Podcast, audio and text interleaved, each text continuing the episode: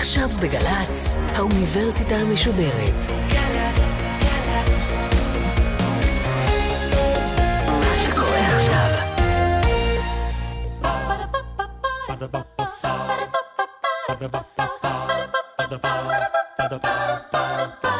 האוניברסיטה המשודרת בשיתוף מיזם וויז מציגה. המדען העירום. מיטב החוקרים בישראל בשיחה עם בן שני, אחד על אחד, מול קהל. והפעם שיחה נוספת עם הדוקטור גורן גורדון מאוניברסיטת תל אביב על רובוטים סקרנים. עורכת ראשית, מאיה גאייר.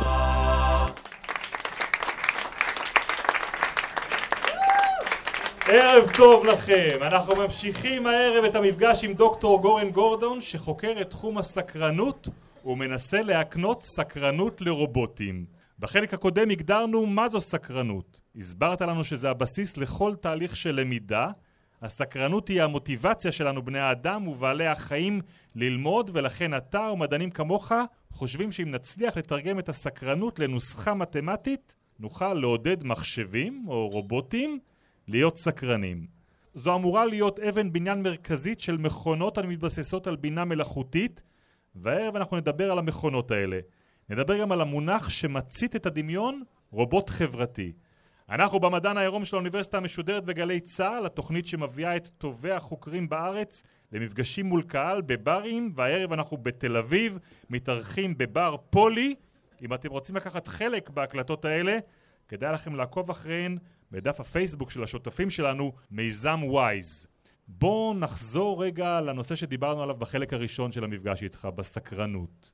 רואים את זה במוח? אפשר לראות איך אדם נהיה פתאום סקרן? זה מפתיע מאוד, אבל כן. כמה שהמוח הוא אה, הכי מסובך שקיים כנראה ביקום. יודעים עליו כבר הרבה, לא יודעים הכל, יש כל כך הרבה עוד מה לחקור. אבל יודעים, יש מכשירים היום שממציאים, שבעצם נותנים לנו להסתכל לתוך המוח. מה שנקרא MRI, פונקשיונל MRI. כן, פונקשיונל MRI, זה מכשיר שמכניסים בן אדם פנימה, וכשנותנים לו משימה לעשות, רואים איזה אזורים במוח פועלים כשהוא עושה את המשימה הזאת. אז uh, בנושא של סקרנות, uh, מישהו ביצע ניסוי שהכניס אנשים לתוך FMRI, הציג להם שאלות, ביקש מהם לדרג כמה הם רוצים לדעת מה התשובה, כמה הם סקרניים לגבי התשובה, ואז הוא נתן להם את התשובה. ומה שהוא השווה, הוא השווה את האזורים במוח שפעילים יותר כשנתנו את התשובה לשאלות שהם היו סקרניים לגביהם, בניגוד לשאלות שלא עניינו אותם בכלל. אוקיי. והוא גילה הרבה אזורים במוח, אני לא אתן את השמות שלהם, זה בדרך כלל שלוש אותיות באנגלית שלא אומרות כלום. ואנחנו יודעים שהאזורים האלה הם חלק ממה שנקרא רשת התגמול במוח. זה רשת שעובדת כשאתה אוכל, שוקולד טוב ומשתחרר okay. לך איזה משהו okay. ככה במוח ואתה שמח. זה אזורים שפועלים יותר מדי בהתמכרויות. ובעצם מה שהוא הראה, שזה דבר די מדהים, שכשאתה מקבל תשובה לשאלה שאתה סקרן לגביה, זה כאילו אכלת שוקולד. זה אותו דבר במוח, אתה נהנה במוח כאילו אכלת איזה שוקולד טוב. אז זה מאוד מסביר את מה שאמרת לנו במפגש הקודם לגבי התגמול, שהוא חלק מהנושא הזה של סקרנות, ושראית אותו אז סיפרת על הבת שלך כשהיא מתרוממת ונעמדת על רגליה מהברכיים ורואה את העולם מסביב ויש לה תגמול גדול לעובדה שהיא צריכה לעשות פעילות ולכן זה מעודד אותה להמשיך לעשות דברים הלאה זה מה שהגדרת כסקרנות. נכון. איך אנחנו מתגמלים מחשב?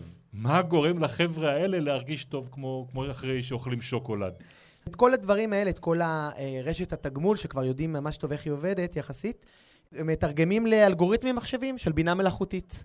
אז האלגוריתם שמתרגם את רשת התגמול נקרא reinforcement learning, שזה למידה מתוגמלת בתרגום חופשי, וזה אלגוריתם שמראה איך משנים התנהגות כאשר אתה מקבל איזשהו תגמול. התגמול הזה במחשב מתורגם למספר. אתה נותן לו יותר מספרים? כן, אתה נותן מספרים יותר גבוהים. למשל, רובוט שרוצים שהוא ילמד ללכת, מנסה כל מיני התנהגויות, מנסה כל מיני פעולות. אתה מודד למשל כמה הוא הצליח ללכת. ככל שהוא הצליח ללכת יותר, המספר הזה, המרחק שהוא הלך, מתורגם לתגמול למספר במחשב. ואז המספר הזה משנה את ההתנהגות שלו, משנה איזה התנהגות שגרמה לו ללכת יותר, היא בעצם מחוזקת ויש יותר סיכוי שתעשה אותו שוב, כדי שתוכל ללכת יותר ויותר רחוק. מה, במעבדה שלך יש כאלה מדף של הרבה רובוטים שעומדים ואתה מחכה שהם יעבדו, יעבדו וילמדו כן, משהו? אז, אז המטרה שלי במעבדה זה בעצם לעשות מין אלגוריתם על, שיגרום לרובוטים האלה ללמוד כמה שיותר לבד, בעצמם, בגלל אינטראקציה של הסביבה שלהם, ולא רק שילמדו, אלא גם ילמדו איך להתנהג, וילמדו איך להזיז את הגוף שלהם, על מה להסתכל, ואיך לעשות אינטראקציה עם הסובב אותם, כדי ללמוד כמה שיותר על הסביבה שלהם. זאת אומרת, אם תשאיר אותם, אני יודע מה, שנה מחוברים לחשמל במעבדה, והם יעשו כל מיני פעולות, ויסתכלו עליך ויקשיבו, תבוא יום אחד אחרי שנה, ורובוט כזה יגיד לך, אבא, אבא, כן. כן, זאת המטרה. באמת? אני לא בטוח שהוא יגיד אבא, אבל יגיד כזה, אני, אני נורא צמא. אה, בעיקרון כן, זאת המטרה. המטרה שלי היא בעצם לשחזר את השנים הראשונות של תינוק. שהוא קודם כל לומד לבד, לומד להפעיל את הגוף שלו, לומד להסתכל, לומד להבחין בדברים, לומד לעשות אינטראקציה עם אובייקטים בסביבה, ולומד לעשות אינטראקציה עם אנשים בסביבה. וחלק מהמטרה שלי זה בעצם שהרובוט לא רק ילמד גם על הגוף ועל עצמו, כמו שדיברנו בשבוע שעבר, על איך אה, אה, רובוט כבר למד לזהות את עצמו, אלא שגם ילמד על אובייקטים בסביבה, ואותי גם יותר מעניין, על אנשים בסביבה. שידע להכיר את החבר'ה שנמצאים במעבדה, בדיוק. ולהגיד, בוקר טוב דוקטור גורדון, לא רק להגיד בוקר טוב, דוקטור גורדון, גם אה, ילמד מה כל אחד אוהב שאומרים לו, אולי בוקר טוב, אולי יום טוב, אולי מה המרגש היום. מה או... זאת אומרת, אתה תהפוך אותו לבעל כישורים חברתיים? כן. אני גם חושב שכישורים חברתיים הם גם משהו נלמד. ואחד הניסויים שעשיתי כשהייתי בפוסט-דוקטורט ב-MIT, זה בעצם אה, אה, רובוט, זה היה רובוט אחר לגמרי, זה היה רובוט מיועד לילדים, רובוט מאוד fluffy, כמו איזה חבובה כזאת, והדבר היחיד שהוא יודע לעשות זה לעשות פרצופים.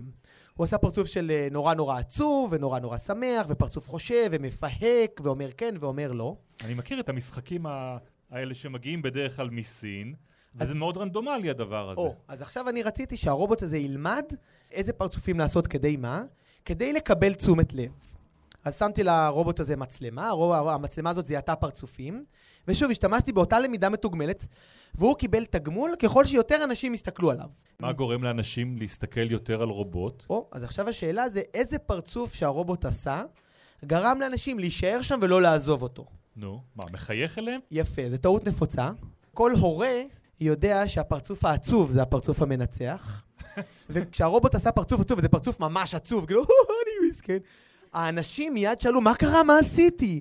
עכשיו, רק להסביר, הרובוט הזה היה נעל, הוא לא עשה כלום חוץ מפרצופים, אבל אנשים מיד ייחסו לו המון המון המון אה, רגשות, כי הוא עשה פרצוף עצוב.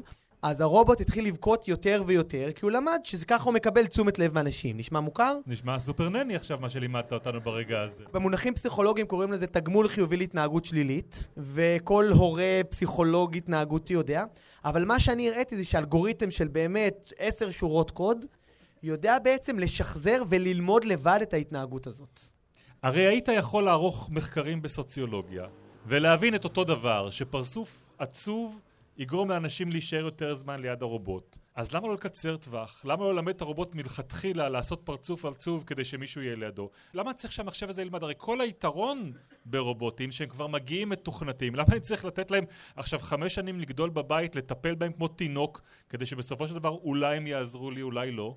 אתה צודק שהניסוי הזה ספציפי רק נועד ללמד אותנו, ולהראות שזה אפשרי, כדי לראות שאנחנו מבינים יותר טוב. והשלב הבא הוא ניסוי בעצם שלקחנו רובוט, אותו רובוט חברתי, או רובוט מאוד דומה לו, לגני ילדים, כדי שהרובוט ישחק עם ילדים. אוקיי. והמשחק שהיה שם זה משחק של לימוד שפה שנייה. אז uh, שמנו גם טאבלט ורובוט. הרובוט לא לימד את הילד, הוא שיחק עם הילד, הוא היה חבר שלו. הטאבלט היה בעצם המורה, וגם הילד וגם הרובוט שיחקו ביחד בטאבלט ללימוד אנגלית, אה, שם זה היה בארצות הברית, זה היה ספרדית כשפה שנייה. ומה שעשינו זה עכשיו הרובוט משנה את ההתנהגות החברתית שלו, את הפרצופים שהוא עושה והדברים שהוא אומר, כדי שהילד יהיה כמה שיותר שמח בסיטואציה הלימודית הזאת. יש שם טכנולוגיות שיודעות לזהות פרצופים של ילדים, ולדעת מה הרגשות של הילדים שהם מביעים דרך הפרצוף. האם הילד שמח או עצוב, האם הוא מחייך, האם הוא מקמט את הגבות שלו.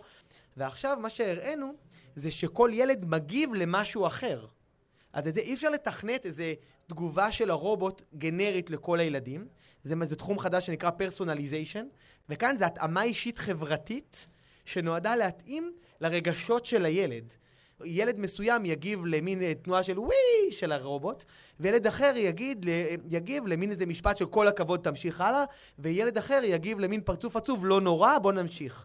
והרובוט יודע ללמוד את זה לבד באותו אלגוריתם של למידה מתוגמלת, רק שכאן התגמול שלו זה השמחה של הילד. אוקיי, אז הבנו שהרובוט הצליח, אבל מה התגמול לילד מהמשחק מול הרובוט הזה?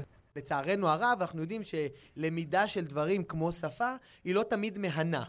זה לפעמים צריך לחזור על אותם דברים הרבה והרבה, וזה יכול להיות קצת אה, מאוד מעיק. אז כאן אנחנו עושים שני דברים מאוד מיוחדים. אחד, אנחנו משתמשים ברובוט בתור חבר.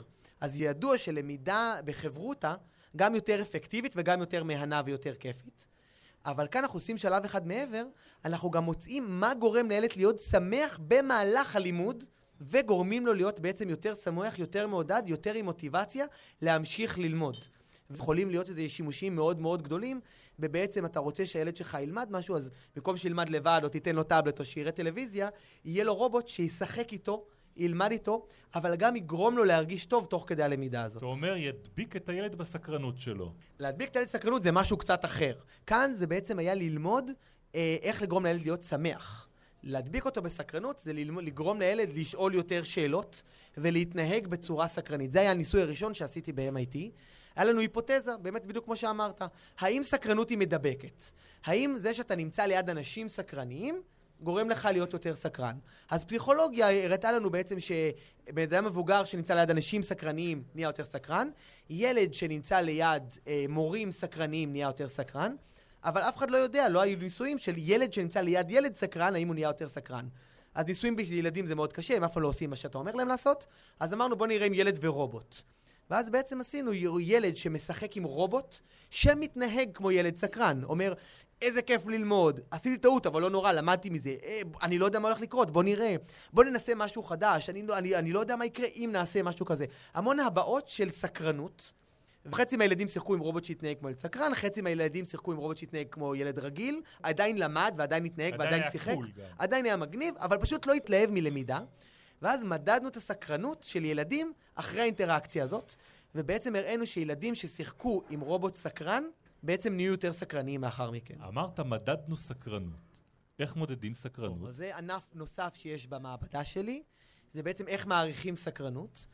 אני מייצר משחקי טאבלט, שילד משחק, ואני בעצם מודד כמה הוא רוצה לדעת דברים חדשים. כמה פעולות הוא עושה כדי לקבל עוד מידע. וככה אני בעצם יכול להעריך כמה הוא בעצם רוצה ללמוד, שזה בעצם המדד לסקרנות.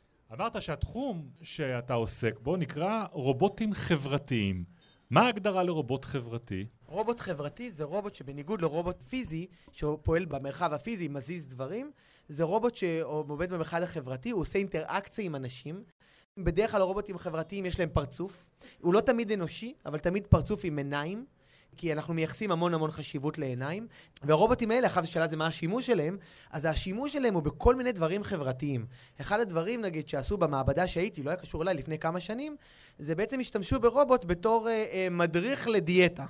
שאתה רק מדווח לו כמה אכלת, מה עשית כל דבר.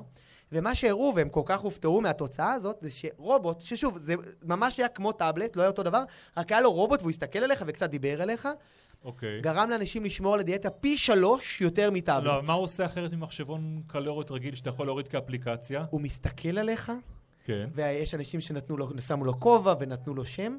הוא בעצם איזה חבר, למרות שהוא לא עשה הרבה, הוא בעצם חבר, ויש לו נגיד משהו יתרון לבן אדם, אנשים שמתנהגים עם רובוט חברתי יודעים שהוא לא שופט אותך. והדבר הזה היה כל כך מוצלח שיצא מזה ספינוף וסטארט-אפ שעכשיו מוכרים רובוט שעוזר לך בעצם לנהל דיאטה. אמרת בעצם שיש פה איזשהו משהו שאנחנו משלימים, הרי אנחנו מסתכלים על הרובוט הזה ואנחנו רוצים לראות בו משהו אנושי.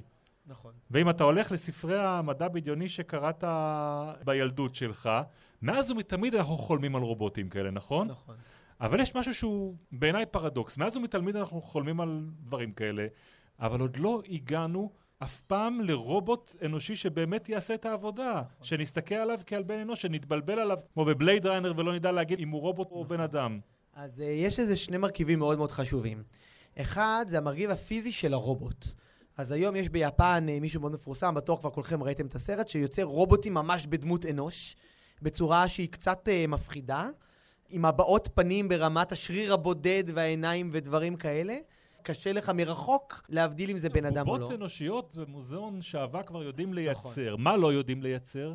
יש עוד דבר שלא יודעים, וזה התפתחות מאוד מאוד גדולה בכמה שנים האחרונות, שזה בתפיסה של הרובוט. עד לפני כחמש שנים לא היה מה שנקרא speech recognition, שאתה יכול פשוט לדבר אל הרובוט, והוא יבין מה אתה אומר לו. יש היום את סירי וכל האסיסטנט שלך, אז זה משהו שרק בכמה שנים האחרונות, וגם כמה בשנים האחרונות, אה, היה כל הקטע של אה, מה שנקרא Computer Vision, ו... זיהוי פרצופים וזיהוי פנים. זיהוי פרצופים, זיהוי פנים, זיהוי הבעות פנים, זיהוי תנועה, כל הדברים האלה. עכשיו הרובוט בעצם יכול לתפוס את הסביבה שלו, את מה הבן אדם אומר ומה הבן אדם עושה. עד לפני חמש שנים פשוט לא היה את זה בכלל. עכשיו אנחנו נמצאים בשלב שבו מצד אחד יש לנו רובוט שנראה כמו בן אדם, מצד שני יש לנו רובוט שתופס כמו בן אדם, מבין מה קורה מסביבו. עכשיו נשאר המשהו באמצע, שרובוט שבעצם חושב כמו בן אדם, שיודע לקחת את כל האינפוטים האלה, את כל מה שבן אדם אומר ועושה, ויודע לאבד אותו בצורה כזאת. זה עוד משהו שעוד לא ממש הגענו אליו, אבל לדעתי בכמה שנים הקרובות כבר נגיע. אתה יודע, אני חושב שמה שחולף עכשיו בראש של כל מי שיושב מולך בבר בתל אביב, כשאתה מתאר את הדבר הזה, אומר, רגע, רגע, רגע. הם כבר יראו כמונו, הם ידעו לזהות ולדבר כמונו. עכשיו נשים להם את האלגוריתם שאתה אומר שהם יכולים לחשוב כמונו ולהסתקרן וללמד את עצמם דברים. אז נשאיר אותם בחשמל מספיק זמן, והם יהיו הרבה יותר חכמים מאיתנו, ואז באמת נחזור לספרי המדע בדיוני שבו הם, הם יצאו במלחמה נגדנו. אני אגיד את התשובה הבנאלית. כמו כל טכנולוגיה, גם רובוטים זה, זה, אה, הם לא טובים או רעים, זה איך אנחנו משתמשים בהם. אז אפשר לקחת את הרובוטים האלה שיעזרו לאנשים עם מוגבלויות, שיעזרו לילדים ללמוד יותר טוב, שיעזרו לנו לנהל את החיים שלנו יותר טוב, שיעשו לנו ספונג'ה בבית ויטפלו בכל הדברים שאנחנו לא רוצים. אוקיי, okay, אבל זה כשאני שולט בתוכנה, זה שאני מלמד אותו בדיוק מה לעשות ומתי ללכת לישון, אבל כשאתה משאיר אותו ללמוד כל הזמן ולהתפתח, הוא לא יפתח רצונות משלו? אז רובוט סקרן יכול ללמוד איך הבית שלך נראה ואיך כל הדברים נמצאים ואיך לעשות דברים, אבל עדיין צריך להגיד לו לעשות משהו. אם לא תתכנת אותו לשמוע ולהגיד לעשות משהו, הוא לא יעשה את הדברים האלה. זה עדיין בשליטתנו. כן, יש את האלמנט הזה שאם אתה אומר לו ללמוד כמה שיותר, אתה יכול להגיע למצב שבו הוא ילמד דברים שאתה לא תכננת ולא חשבת עליהם, ויכולים לקרות, נקרא לזה, כל מיני דברים לא צפויים. בגלל זה יש תחום עכשיו גם שנקרא אתיקה של רובוטים. למשל, אה, אם רובוט פוגע במישהו כי הוא נותן מכה בלי כוונה, okay. אוקיי. מי אשם?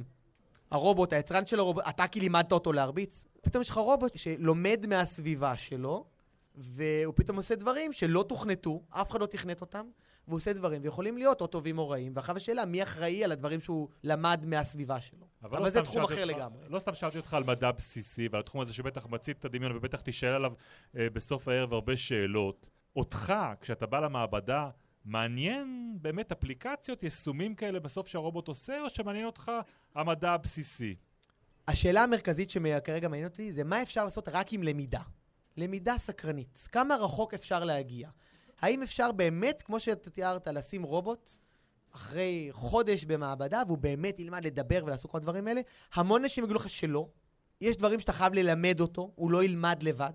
אני טוען שאולי כן, אני לא יודע, זאת שאלה מחקרית שאני מנסה לענות עליה. אחד מה, מערוצי המחקר שלי, זה אוקיי, נגיד שיש לי רובוט שלומד לבד, עכשיו אני יכול לשלוט על הסביבה שלו ולהציג לו דברים שונים. האם אני יכול בעזרת שליטה על הסביבה לגרום לו ללמוד יותר מהר? ואתה הולך לחינוך. האם אני יכול מהמחקר הזה להגיד, אוקיי, יש לי ילד שלומד, מה צריך להציג לו, איזה סביבת לימוד צריך להיות לו כדי שהוא ילמד יותר טוב ויותר מהר? אתה אומר, אני אלמד מהרובוט איך ללמד יותר טוב ילדים. בדיוק, ועכשיו ניסויים עם ילדים, אני עכשיו עובר את זה, זה לא קל. צריך לעבור את משרד החינוך, צריך למצוא בית ספר, צריך ועדות אתיקה, הרבה דברים. לאף אחד לא אכפת שהרובוט שלך נשבר, אתה צריך לשלם עליו. אז אתה פשוט עושה את כל המחקרים הקשים והממש מתוחכמים על רובוטים, מסיק מהם מסקנות שאולי הן עובדות על ילדים או לא, אבל יש לך כבר היפותזה מאוד מאוד מרכזית על איך צריך ללמד ילד, ואתה עושה ניסוי אחד עם ילדים. אני יודע שאתה עושה אבל משהו באופן קבוע, ואתה ממש מלמד ילדים בבית ספר, נכון? כן. ילדה שלי התחילה אה, אה, כיתה ב' השנה, ומה שעשיתי, אני גם עושה שיתוף פעולה עם מישהי שנקראת סוזן אנגל מארצות הברית, והיא מומחית לסקרנות במערכת החינוך, או חוסר סקרנות במערכת החינוך יותר נכון. אמ, ואתגרתי... מה, מה, מה קורה? יש לדבר הזה באמת אה, רגרסיה? נראה שכן. זאת אומרת, אותה נוגה שבגיל שנה ושלושה חודשים מתרוממת והולכת ורוצה לכבוש את העולם, מה קורה לה בכיתה ב'? כיתה ב' עדיין לא, בייחוד שאני שם. אבל uh, במערכת החינוך הרגילה, זה לא אשמת המורים או המערכת, זה באשמת הסיטואציה. כי תחשוב שיש לך מורה עם 30 ילדים, וכל הילדים נורא סקרניים כל הזמן. כולם כל הזמן שואלים שאלות, ואתה רוצה לעודד אותם, אתה אוהב סקרנות. שקט בכיתה. שקט בכיתה, אי אפשר ללמד כלום, אי אפשר, אין, אין את הקוריקולום, איך יעברו מיצב. אז זה מאוד מאוד בעייתי. אז רק הסיטואציה הזאת של מורה אחד עם 30 ילדים, אוטומטית גורם למורה להגיד לא לשאול שאלות בבקשה. והיום, לצערנו הרב, אה, נותנים פרס על ילד שהוא בשקט בשיעור. אז איך נראה שיעור אצל דוקטור גורן גורדון בכיתה ב'? אז באמת, עם המחקר עם סוזן אנגל, האתגר הוא כזה, 45 דקות, פעם בשבוע, איך אתה ממקסם סקרנות. האתגר הוא שלך בכלל, לא של הילדים. רק שלי, 100% שלי. מה אני יכול לעשות כדי לעודד סקרנות? אז אני מתחיל קודם כל דבר אחד, אני תמיד מגיע עם קופסה סגורה. כל בן אדם בעולם שתראה קופסה סגורה, אין מה לעשות, זה חזק ממכם, תדעו לדעת מה יש בתוך הקופסה הזאת. אני לא נוגע בה, אני שם אותה לבד, כולם כבר בהיי, מטורף, מה קורה בקופסה היום? ואז אני מתחיל משהו גם מאוד מאוד מוזר. רבע שעה ראשונה בשיעור, תשאלו איזה שאלה שאתם רוצים, על כל דבר. והתחלתי שיטת ניקוד. עכשיו, הניקוד הוא לא ניקוד אינדיבידואלי, כי אני לא רוצה לעודד תחרות, זה לא המטרה, זה ניקוד כיתתי. המטרה של הכיתה זה לקבל כמה שיותר נקודות, ואיך מנקדים. שאלה שהיא רלוונטית לשיעור הזה, לסוג השיעור הזה, ולא שאלה על דברים אחרים כמו אלוהים ששואלים אותי הרבה, אז על זה הם לא מקבלים נקודה. אוקיי. אמ, שאלה שרלוונטית לשיעור, מקבלים נקודה. שאלה שאני לא יודע מה התשובה אליה, מקבלים שתי נקודות. שאלה שלוקח לי בגוגל יותר מעשר דקות, מקבלים שלוש נקודות. הגענו בשיעור האחרון ל-19 נקודות ב-15 דקות. זה היה מאוד מאוד יפה, השאלות שלהם, אני חייב לציין, משוגעות לגמרי. מי המציא את המשקפיים, מתי הומצאה השפה, כל מיני דברים, באמת, שאני אין לי מושג ירוק עליהם אז מה בכלל. אתה עושה? אני הולך לגוגל, ושבוע אחרי זה אני עונה להם. אז אני מתחיל עם קופסה, ואז אני מתחיל עם 15 דקות שאלה על מה שהם רוצים, ואז אני מתחיל ל- בעצם ללמד אותם קצת על נושא השיעור, אני מלמד על מדעים, ואז נותן להם את הקופסה, והם מנסחים לנחש בהינתן השיעור מה יש בתוך הקופסה, וכולם מעלים מלא היפותזות ודברים, ואז אני יוצא בקופסה, ובקופסה הזאת תמיד יש איזושהי פעילות.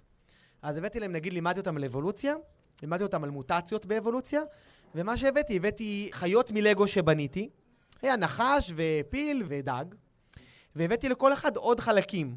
והיה שלוש קבוצות, ואמרתי, תעשו מוטציות, אבל כמו שלמדנו, המוטציות שישרדו זה מוטציות שבעצם יעזרו לחיה לשרוד. ואחת מהמוטציות שהיה זה הפכו נחש ללטאה. כי שמו לו רגליים והוא יודע ללכת.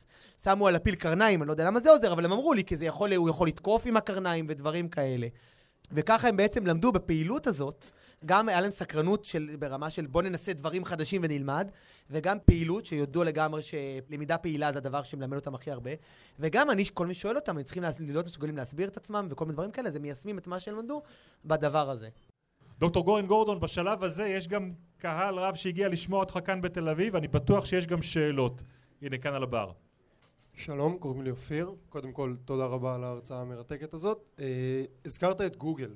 אה, אני רוצה לשים את הרובוטים רגע בצד ולשאול על אנשים. האם אתה חושב שגוגל מעודד סקרנות או מדכא סקרנות? אני רואה בחברה שלי שהיום ויכוחים הם הרבה יותר קצרים, שואלים שאלה ויש תשובה. לפעמים זה קצת מבאס. אני אגיד, זו שאלה מעולה, צריך לחשוב עליה. נתת שתי נקודות. כן, שתי נקודות. אה, כי אני לא- כי אני לא חושב בגוגל את התשובה, זה רק שתיים.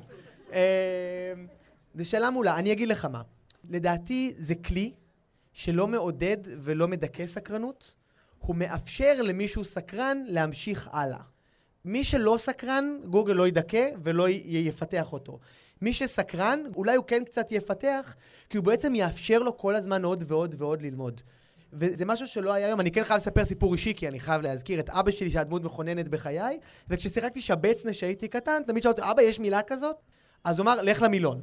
זה מאוד מעצבן בתור ילד, אבל זה מאוד מחנך, כי אתה הולך ובודק את התשובה בעצמך, ואתה רוצה ללכת וללמוד ולגלות, וזה ברור שכשאתה בודק, אתה לומד עוד כמה מילים, זאת שלפניה וזאת שאחריה, אז יש המון דברים שאתה יכול ללמוד, ואני מאוד מרגיש דווקא שגוגל, שוב, זה כלי. הכלי עצמו הוא לא מפתח או לא, הוא אנייבלר, הוא מאפשר לך לעשות דברים.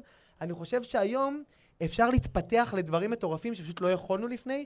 לא יכולת להיות סקרנות על איך לבנות מחשב לפני עשר שנים, היום אתה יכול להיות סקרן ולהשביע את הרעב הזה לידע הרבה יותר בקלות. אנשים סקרנים מאוד אוהבים את גוגל, לא סקרנים, דרך אגב, לא אוהבים את גוגל כי הם אומרים להם, אבל אתה יכול ללמוד, אבל אני לא רוצה. זה לא מאפשר להם להגיד, אבל אני לא יכול ללמוד. שלום, שמי אלכסנדר. רציתי לשאול שאלה פרקטית. יש לי בן ואני רוצה להגדיל סקרנות שלו. האם אתה יכול לתת לי כמה עצות? כן. אחד הדברים הבסיסיים זה שואלים אותי, אה, כשהילד שלי שואל שאלה מה לעשות. אני חייב לציין שאין תשובה מדעית כרגע על מה הדבר הנכון לעשות, אני אגיד, אני אגיד כמה אופציות. אחת, לענות לו. שנייה, לא לענות לו. השלישית זה לענות לו עם איזשהו הוק. אתה עונה לו עם עוד איזשהו אה, משהו לעוד שאלה. וגם יש עוד, עוד אה, מין דילמה, אני רוצה קצת להרחיב את השאלה הזאת, כי היא שאלה מאוד מעולה. מה עדיף, לעודד ילד לשאול שאלות, או לשאול הרבה שאלות בעצמך, בקטע של סקרנות מדבקת. שהוא יראה שאתה שואל המון שאלות, אז גם הוא ילמד לשאול המון שאלות. התשובה שלי כרגע שזה... היא קצת מבוססת מדעית, אבל אל תיקח את זה כתורה משמיים, זה רק עצה מאיזה טרוקטור. זה כשהילד שלי שואל שאלות, אני עונה לו בצורה מלאה, אני, הניסוח שלי זה כאילו הבוס שלי שאל אותי את השאלה הזאת, וכאילו אני, אם אני לא אענה לו אני אפוטר. אז אני עונה לו ברצינות, בצורה מלאה. דרך אגב, יש טעות מאוד נפוצה להורים להנמיך את התשובות. לגיל של הילד אין דבר כזה. הם יקבלו מה שהם יכולים ומה שלא הם לא יקבלו, אבל הם, אתה יכול להסביר להם המון המון המון. אם אתה עונה להם באמת בצורה רצינית, עמוקה, הם יראו שזה גם מעניין אותך. זה עוד משהו, דרך אגב, שמאוד קשור לרובוט שלמד לבכות. התגמול הכי גדול שיש לילד בכלל בעולם, אני לא יודע, כנראה הוא לעולם לא יוצא מזה, זה תשומת לב של ההורים שלו. זה התגמול מספר אחד. אם הילד שואל אותך שאלה ואתה עונה לו ברצינות, הוא קיבל גם תשובה, גם תשומת לב, וגם מר... אתה מראה לו שזה מעניין אותך, דנו שגם אתה סקרן ורוצה ללמוד איתו, וזה לדעתי שלושת המרכיבים הכי גדולים שיכולים. אני אגיד עוד משהו מאוד חשוב, אתה חייב גם לאפשר לילד ללמוד המון המון המון דברים. אה, אני, אני כבר, אני כבר בקטע חינוכי, אני יכול ככה להרחיב? סבבה? קדימה. אה, יש עוד תחום שהוא קצת קרוב לסקרנות, היום תחום מאוד הייפי בחינוך, בטוח גם בארצות הברית, הוא גם נכנס לארץ עכשיו, זה מה שנקרא growth mindset. זה אומר אה, למידה לזה שהילד יחשוב שהוא יכול להשתפר. יש המון ילדים שאומרים, טוב, אני, או אני טיפש, זה לא ישתנה, או, גם יותר גרוע, זה אני חכם. זהו. לא צריך ללמוד, לא צריך להשקיע, אני חכם. למה? כי אמא שלי אומרת שאני חכם, אז אני חכם? הילדים האלה, זה נשמע נורא נחמד, יש המון, המון הורים שהיום אומרים כל הזמן, אתה חכם, אתה יפה, אתה מוצלח. יש שם המון מחקרים שמראים שזה ממש לא טוב, מהסיבה הפשוטה שהילד חושב שהוא חכם וזה לא ישתנה, והוא נורא מפחד מכישלון, כי אם הוא ייכשל, כל האמונה שלו שהוא חכם תיהרס והוא לא יודע איך להתמודד עם זה. היום, הגישה היחסית שלטת בחינוך, למרות ששוב, יש המון דעות לכאן ולכאן, היא בעצם לעודד ילדים להתאמץ. כשילד מקבל 100 במבחן, אתה לא אומר לו כל הכבוד אתה חכם, כל הכבוד למדת. ואם ילד מקבל 60 במבחן, לא להגיד לו, אוי, לא נורא, או משהו גם לא נורא זה לא טוב, אלא, למה אתה חושב קיבלת 60? אתה חושב שזה מגיע לך? אתה חושב שאם היית לומד יותר, היית יכול לקבל יותר? אם כן, בוא נלמד ביחד ונשתפר. וכל הדברים האלה מובילים לילד שרוצה ללמוד, חושב שהוא יכול ללמוד ולהתפתח, וזה כרגע הגישה השלטת בחינוך. של איך לגרום לילדים גם להתמודד עם כישלונות וגם ללמוד ולהתפתח ולהצליח בחיים. דוקטור גורן גורדון, לקראת סיום, יש לנו תמיד סבב מהיר של שאלות, התשובות צריכות להיות קצרות כמעט כמו השאלות, כן? איזה מחקר שאתה מכיר ומתנהל עכשיו, בעולם, איפשהו או קרוב אלינו, אבל לא שלך, מסכן אותך כבר לדעת מה היו התוצאות שלו. תוספים מוחיים, יש היום מחקר מרתק ולשמה לא... תוספים מוחיים? מה זה? כן. להגדיל את הזיכרון? כן, להגדיל את הזיכרון. אז יש מחקרים, כבר הראו שזה עובד, שזה קצת מופרע. כבר לפני חמש שנים, אז מאז זה בטוח התפתח, שבעצם אתה יכול להשתיל אלקטרודות לתוך נגיסה מסוג בחיות, להשתיל אלקטרודות בתוך חיה שלמדה משהו, לקחת את מה שלמדת, להשתיל בחיה אחרת, והיא יודעת את מה שהחיה הראשונה למדה. עכשיו, זה היה בינארי, זה היה ביט מאוד פשוט, אבל זה היה לפני חמש שנים. מת לדעת איך זה יצא. וואו, וואו, גם אני עכשיו. אז בואו נראה איך תיקח את השאלה הבאה. אם כסף מניע מדע ופיתוחים טכנולוגיים, לאיזה רובוט חברתי יש סיכוי ראשון, להגיע ראשון לשוק המסחרי? הבוסית שלי ב-MIT פתחה סטארט-אפ שנקרא ג'יבו, כדאי לכם מאוד לראות, ג'יבו.org. ג'יבו. J-I-B-O, ג'יבו, סתם לא, שמות חמודים, אין בהם קשר לרובוט. כן. וזה רובוט מאוד מאוד קטן, היתרון הגדול שלו שהוא מאוד זול יחסית, עולה איזה 700 דולר שיחסית לרובוט חברתי. אתה יכול לדבר איתו חופשי, הוא מזהה מיד פרצופים ויודע לקחת תמונות, הוא יודע לעשות מלא מלא מלא דברים. היתרון הגדול של הרובוט הזה זה רובוט שהוא פלטפורמה. אז כמו שסמארטפונים היום אתה יכול לפתח להם אפליקציות, אתה יכול לפתח תכונות לרובוט וזה אופן סורסי. זה אומר שכל הקהילת המפתחים יוכלו לפתח דברים לרובוטים החברתיים למה שהם רוצים. ו... זה האייפון של הרובוטים. ממש ככה. אוקיי. מה הדבר שהכי קשה ללמד רובוט? וואו, אני לא יכול לחשוב על שום דבר, הכל נורא קל. אה, חשיבה אבסטרקטית. ללמוד להוכיח משוואות מתמטיות, להבין מה זה קונספט אבסטרקטי כמו אבא. אתה יכול ללמד אותו ולעשות המון דברים ותמונות ודברים כאלה, אבל שהוא באמת יבין ברמה שאנחנו מבינים מה זה הקונספטים האבסטרקטיים האלה. זה נראה לי קשה שעוד לא פיצחנו. אוקיי, בתור מומחה לסקרנות, כשאתה מגיע לערב כזה, מה הכי מסקרן אותך פה? אני חייב לציין שהשאלות uh, של הקהל, אני תמיד לומד מהם, היו פה לפחות 2-3 שאלות שמעולם לא חשבתי, ורק זה שאני צריך לחשוב על התשובה שלהם כבר מלמדת אותי משהו חדש, ואני לומד תוך כדי שאני מלמד, ומבחינתי זה, זה הסקרנות הכי גדולה. אוקיי, ושאלה אחרונה שרשמתי ככה תוך כדי המפגש שלנו, בתור פיזיקאי קוונטי, אלוהים, יש או אין? כמו שכבר עניתי, זאת לא שאלה מדעית, ולכן כרגע אני לא מתעניין בה. והוא משחק בקוביות? משחק, משחק. אוקיי. דוקטור גורן גורדון, תודה רבה רבה לך על המפגשים המרתקים האלה. תודה גם לכם, הקהל כאן בבר פולי בתל אביב. את המשדר הזה עורכת מאיה גאייר, את ההפקה והתחקיר עשו תום נשר ואביגיל קוש. על הביצוע הטכני, בני יהודאי ובן קטן, תודה נוספת לליאור סנבטו ולעמותת וויז, השותפים שלנו במדען העירום. תעקבו אחריהם ואחרינו בפייסבוק, ועד הפעם הבאה, לילה טוב.